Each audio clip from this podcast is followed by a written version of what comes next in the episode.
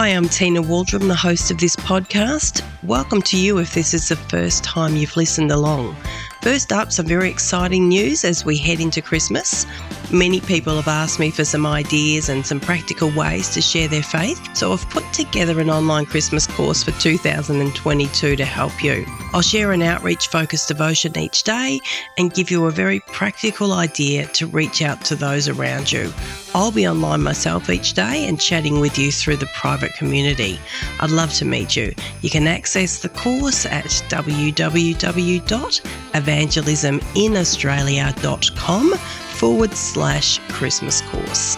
A big thank you to everyone who has shown some love to us for the podcast. We are now a finalist for Christian Podcast of the Year. Very, very exciting. Now let's get into this week's episode.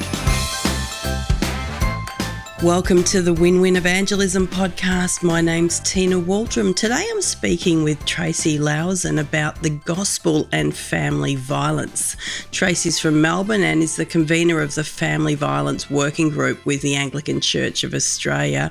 This is a very important topic and we need to be involved. The good news of Jesus needs to be involved in this space. Welcome to you, Tracy. Thank you so much, Tina. Great to be with you today. Great to have you along, Tracy. Now, what I'm interested in, as always, when I talk with people around what we would typically call a social justice issue in our society, did you grow up in a church that was even interested in these issues? Because there's very different stories out there.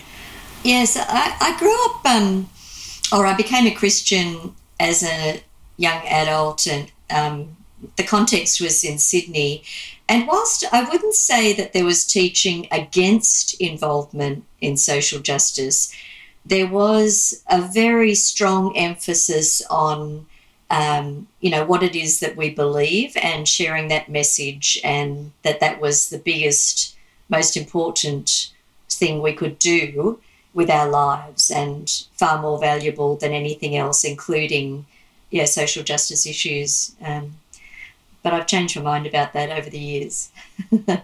I think it's a both and, not either or, is, is the right approach, I think. Yes, hundred percent agree. So a lot of people do say that, and, and some people do actually still feel that that the proclamation, the verbal proclamation of the main tenets of the gospel are, you know, trump everything. But what we're saying is that it, we're talking about one coin or two sides of one coin. So what changed your mind, and how did you actually get involved in the um, family violence area?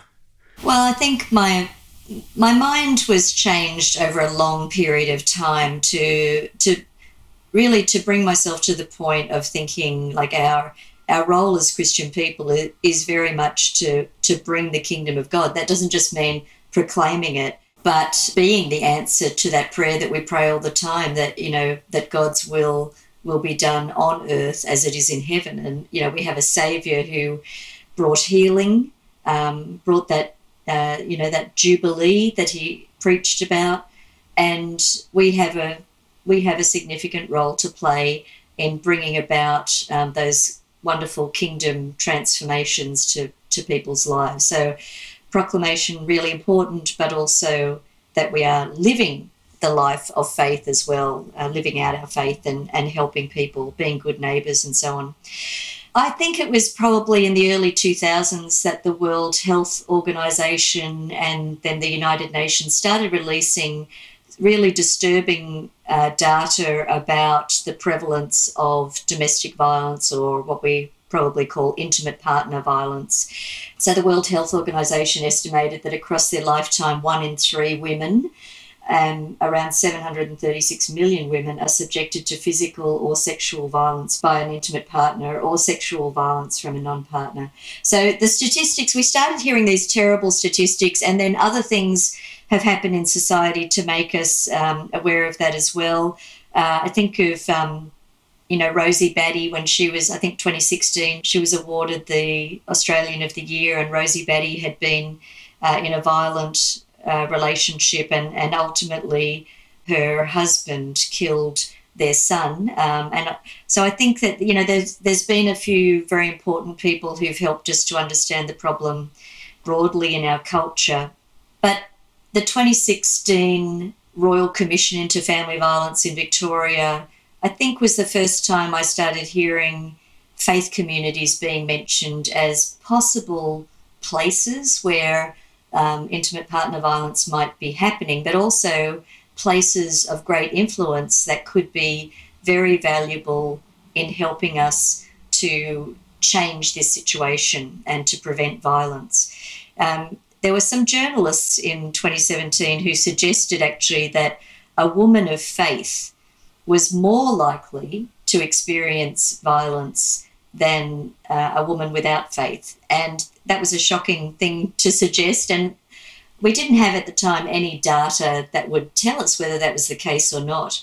The media quoted a few studies which were from you know other continents that were dated and weren't, weren't the sort of research that um, would give us confident that we were you know that the findings were something we could rely upon. So in 2017, at our Anglican um, General Synod, which is like our parliament for the Anglican Church of Australia, myself and one of our women bishops uh, proposed a motion that we would do some research into our uh, church communities, into Australians who identify as Anglicans, and try to get an understanding of whether this problem or how, how prevalent this problem was, and to understand its nature. And uh, the General Synod unanimously supported the doing of that research. That was the beginning. Yes, absolutely. And my understanding is like when we talk about the topic of, of divorce in secular Australia and within the church, the numbers are very high when it comes to family violence, intimate partner violence was correct me if I'm wrong, within the Anglican church research was the same or higher than what we were seeing in the general public. Was that correct? Yeah, that's that's right. Uh, we we did three research uh, studies, and we spent about a year approaching a number of universities and independent research companies because we wanted an independent professional piece of research to be done. And in the end, we commissioned three research studies. One was into prevalence, which um, one of its findings were that the prevalence of intimate partner violence for Australians who identify as Anglicans in the study was um, the same or slightly higher than the broader community. It depended what question we were asking. The question when we asked across a lifetime, it was slightly higher. Um, but when we asked about just the the last year, whether they'd experienced violence, those statistics were about the same. So those were very confronting statistics about prevalence. We also studied our clergy and lay leaders because we wanted to understand what their attitudes and values associated with um, with this issue were, and whether they matched the broader community um, or whether they were thinking about it differently.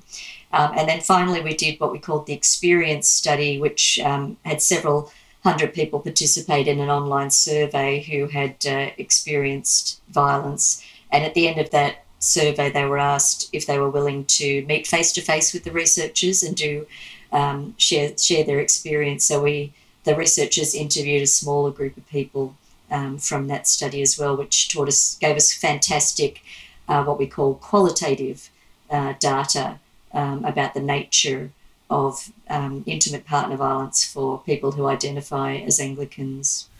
Yeah, it really is alarming. And I guess if you're listening today, this, and this is the first time you've heard of uh, the statistics around this, it's moving because as Christians, and our podcast is all about how do we share the good news, how do we bring healing and health that the gospel can bring? What would Jesus do in this scenario? I'm thinking, Tracy, of people that maybe listening or friends that I have or friends that listeners have today that are going through these situations, are experiencing uh, this type of violence. What do I say? Where can I direct people to actually be someone that can bring some hope to them at this time? Yeah, I think that we need to think about what it looks like to be a good friend um, or a good neighbor in this context. Uh, that Jesus, you know, said that we ought to love God with all of our heart and mind, soul and strength, and that the second command is like that first one, we're to love our neighbours as ourselves. In the story that he told about the Good Samaritan, he dived deeper into what it means to love our neighbour. And in that story, the victim in the story was a man who'd been bashed up and left lying on the side of the road. And then several people come across him. So he tells his story about the man that helped uh, the man who'd been attacked. And when you read that story, the man who helped, who was a Samaritan, the man who helped did so much for the victim in that situation, went over to them, tended to their wounds, put them on their, I think it was a donkey, took them to an inn, made sure that they were looked after, said that they would come back if there was anything else, uh, you know, any other payment that needed to be for the inn or any other things that needed to be done. So when we think about what it means, you know, who is our neighbour and what it means to be a good neighbour or a good friend, I think that there's so much about Jesus' teaching that helps us in this situation. The thing is, today, I don't know about you, but um, not really come across someone who's been attacked and lying in the gutter very often in my life. But and so I think if Jesus was telling the story today, would he perhaps talk about how victims of violence can be people that we actually know? It's just that the violence is going on um, behind closed doors in places where people ought to feel safe. And so, what does it mean to be a good friend? I, I think it means to to look out for others because some of the things that happen when someone experiences violence is they probably start to drop away from church a bit. And we might assume they just don't want to come to church but it could be that it could be you know for a reason like this that um, they're you know that they're they're experiencing such a terrible situation or that they're being controlled and not able to come to church or not able to come to bible study or whatever.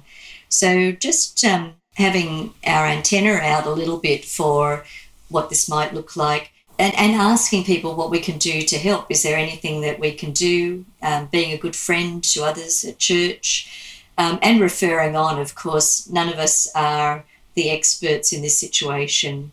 Um, the easiest number to remember and the name of a website is 1 800 RESPECT. And uh, there are lots of resources. If you Google that website or if you call that number, 1 800 RESPECT, it's, it's you know, it's something that you can look up yourself and you can also refer people on to Christians, like, we've got a lot of work to do in terms of understanding how to help prevent and how to be a good friend. In response to these terrible confronting statistics um, of violence that our research revealed, our church has developed 10 commitments to preventing violence, which are very long term and involved a huge amount of cultural change for us, but hopefully will mean that we can um, respond appropriately and turn what is a bad news story into a good news story um, over time.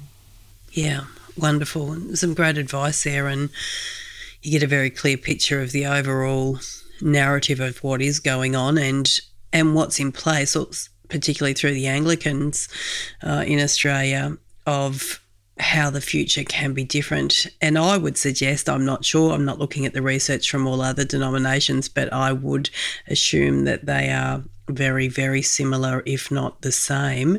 Tracy, I know it's here we are, two ladies talking about. Uh, this particular issue, and we can assume we're talking about women that are the the sufferers, but obviously there's a lot of men also that are involved in this space that are experiencing violence. What are the statistics out there around uh, men uh, suffering and things like that? We know that this is gendered violence. That's what our study found that women are far more likely to experience violence, but some men do experience violence as well. Um, and the consequences for women in terms of uh, homelessness and whether they uh, need medical treatment, those sorts of things, the consequences are much more severe as well. So it is a very gendered um, violence, but men are also affected by violence. And women need to be champions and to help, and we need men who can be champions of being willing to talk about this problem um, and to help others as well. So we need all voices, and um, uh, the work of prevention is done on a, a number of levels. Um, there is the pastoral care of those who are in our churches who are affected, but also stepping way, way back and thinking, what do we know about the drivers of this violence? And um, the drivers originate in uh, things like inequality between our genders. And if we can improve the equality of men and women, then we know that we can address the drivers of this violence, and those and that will produce a good outcome for all victims, whether they are male or female.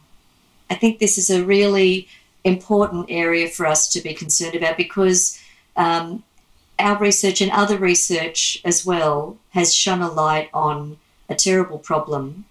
It feels like this is our best moment to be able to address it, you know, because we're all understanding the problem so much more. It's a very confronting problem. There's a Latin phrase, corruptio optimi pessima, which means the corruption of what is the best is the worst. And we were created for relationships, good relationships.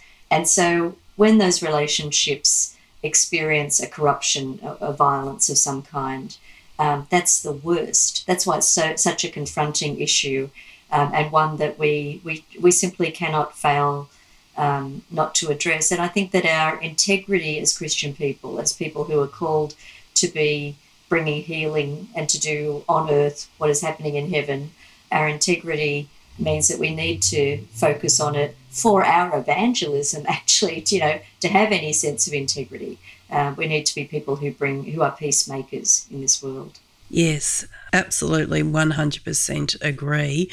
I guess some people today, Tracy, listening, are probably wondering why am I dropping an episode like this right before Christmas in Australia? And well, my thoughts behind that, if you are wondering, is that it's not Christmas I guess we can think of as a joyful time, an exciting time for people, but for many, many, many, there's no there's no excitement. They're still wrestling through this year that has been very tough, and particularly if they're involved in this area in violence or have been experiencing violence, it's absolutely horrible. So I think being aware, Tracy, today, before we move into this Christmas season to be able to be aware and to encourage um, other people. I mean, even looking forward, Tracy, let's talk about next year. I belong to a church. Just say I want to do something or I want to get involved in this issue in my church. Where do you start? What would people do? Yeah, what a great question. I think that um, we ought to all educate ourselves about this issue and and that's not hard to do. There's so much information available to us. Um, one of the peak government organisations, agencies um, that has lots of information is called Our Watch, and we'll put some links in the show notes uh, so that people can do a bit more research. Understanding that um, intimate partner violence. We're not just talking about physical violence or sexual violence, but you know it can take many forms. Uh, violence is very complex and nuanced, and um, doesn't necessarily mean someone's going to be, you know, that you're going to see someone with a black eye or something. You know, it could be uh, violence can be experienced, coercive control. So I think that individually, let's get better educated about what intimate partner violence is. Um, secondly, as faith communities, we do have such a powerful voice into people's lives who are part of our faith communities. And so uh, I just want to request that if you've got access to preaching, then please preach against violence. Uh, take the story of the Good Samaritan. Imagine that the victim is not someone lying in a ditch on the road to Jericho, but is actually someone who's experiencing domestic or family violence. Preach against it, and it will open up the conversation in your church so that you can start talking about it. Um, and uh, I mean, there's lots of other things that you can do, and we'll put some pointers in the show notes to to some of the actions that our church is taking, and then others might um, want to do something similar as well in their church. Yeah, really helpful, and I think that's the number one, isn't it? Raising awareness. You know, raising awareness. You know, what can I do? Well you know, I'm just thinking about the times that I've heard a message on this and the amount of times is very, very small, Tracy, if I'm being honest. There seem to be a lot of issues that grab people's attention or, or that the media jump on. And then I guess as churches we're aware of, but this certainly is not high up there in the circles that I uh, you know, have been involved in. So this has been very, very valuable. Is there anything that I haven't asked you that you'd like to talk about in this space before we finish our time together? As we speak together, uh, we're just about to go into what's called 16 days of activism uh, to prevent violence, uh, which runs uh, for 16 days um, from um, from the International Day against uh, Violence Against Women and um, un- until uh, Human Human Rights Day, which I think is the 10th of December. So there's kind of 16 days where we're focused on preventing violence, and there's lots of resources out there. I mean, in your church, there there are moments in the church year when it would be a good time to talk about these things. So the 16 days um, of activism is a great thing. Um, this Friday, I'll be going to attend a, a walk against violence in Melbourne, in the city. Uh, so let's get out and do those sorts of things. There's all sorts of days through the year. If you look at the United Nations calendar, a day declared by the United Nations is to focus people's attention on an issue that we all need to be concerned about. So hop onto the United Nations calendar and look at the coming year um, there's International Day of Women, there's International Day of the Girl Child. There's all sorts of moments in the year when you could say, okay, let's that Sunday, let's be prayerful about this, let's preach about these issues uh, in those moments. Uh, the only other thing I'd say is that there was a psychologist by the name of James Gilligan who said simply condemning violence is about as useful as condemning heart disease. So, although we're all affronted by this terrible violence. And we want to condemn it. And to lament it and condemn it must be something that we do loudly and first off. It cannot be the only thing we need to do. We need to do more than condemn it. We need to work out what it means to prevent it in our faith communities so that we, our faith communities, can be part of the solution um, in our country, in our world, to what is a national and worldwide scourge. Yes, absolutely some wonderful comments there and things for us to think about and things for us to be a part of. So, as Tracy mentioned, we're going to be dropping lots of links into the show notes so that you can be more informed of this issue. You can have some action points of what you may want to uh, be involved in as well to bring the gospel, bring the good news into this space and to help those around us that are experiencing violence in in whatever way that is. So Tracy, thank you so much for your time today. So invaluable. Really appreciate your voice. Thank you, Tina. Great to be with you. Thanks so much for listening to the Win Win Evangelism podcast today. If this was helpful for you, please share it with others so they can learn also. If you, your small group, or your church would like to upskill more in personal evangelism, learn how it can be easy, natural, and not forced, why don't you check out our online free sample course on missionwithgod.com forward slash free sample. I trust that our podcast and our online personal evangelism course can be a blessing to you. Thanks for listening and see you next time.